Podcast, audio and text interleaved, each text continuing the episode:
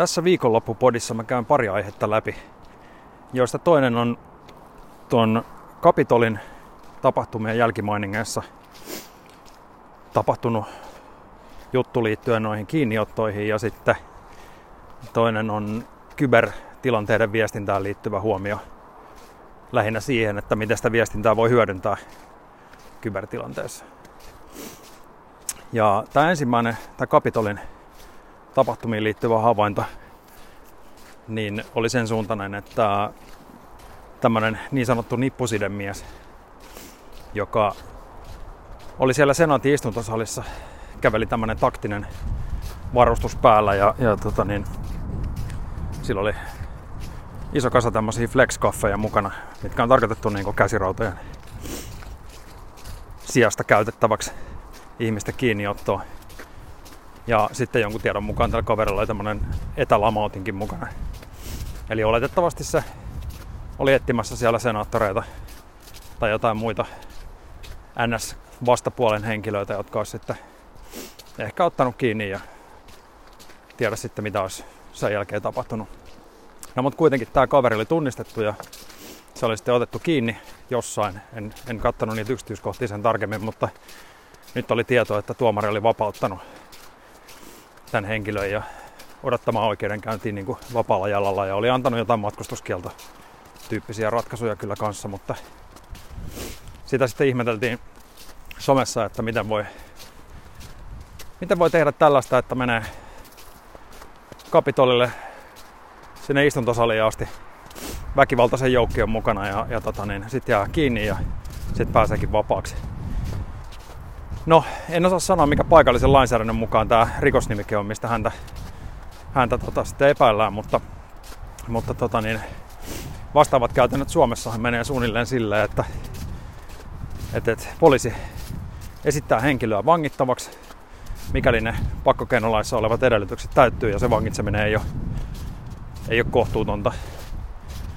Esimerkiksi johtuen henkilön iästä tai jostain muista henkilökohtaisista olosuhteista.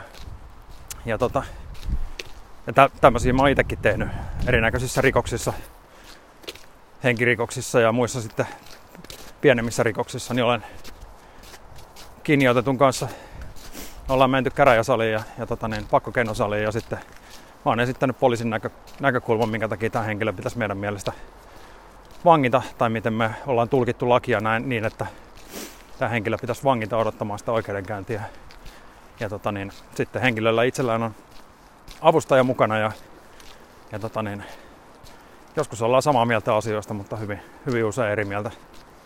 Ja sitten viime kädessä se tuomari päättää sitten, että tota, vangitaanko henkilö vai ei. Mutta jotta ne vangitsemisen edellytykset täyttyy ja se tuomari voi tällaisen vangitsemispäätöksen tehdä, niin se tietysti se edellyttää niin kuin määrättyjen kriteerien täyttymistä ja joista yksi on esimerkiksi rikollisen teon jatkaminen tai, tai tota, paonvaara, eli epäillä, että henkilö lähtee, lähtee karkuun niin, että se oikeudenkäynti sitten toteutuu ja, ja tota, näin poispäin. Ja tällaista harkintaa se siellä USAssakin tuomari on tietysti tehnyt ja todennut sitten, että tällainen henkilö niin ei, ei täytä niitä edellytyksiä, että voitaisiin voitais vangita ja on päästänyt henkilön sitten vapaalla jalalla odottamaan oikeudenkäyntiä. Ja aika kova, kova päätös, mutta, tota niin, mutta lain mukaan pitää tietysti toimia. Vaikka se tämmöistä tilanteesta tietysti hurjalta kuulostaakin. Jos olisi ollut näyttöä jostain jäykemmästä rikoksen valmistelusta, niin todennäköisesti henkilöä silloin ei olisi päästetty vapaaksi, mutta nämä on tietysti spekulointeja ja se syyllisyyden aste tai syyllisyys ylipäätään, niin sehän ratkeaa sitten vasta oikeudenkäynnissä.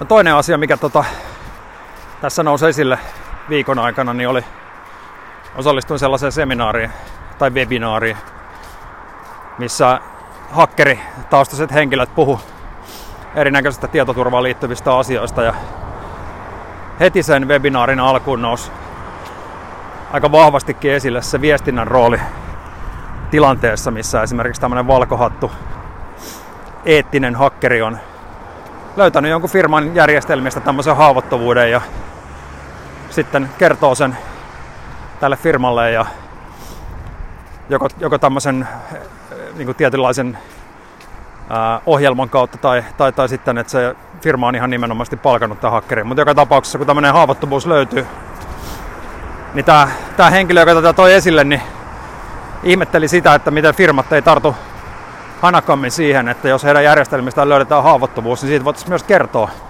että tämmöinen on löytynyt ja näin me se paikattiin.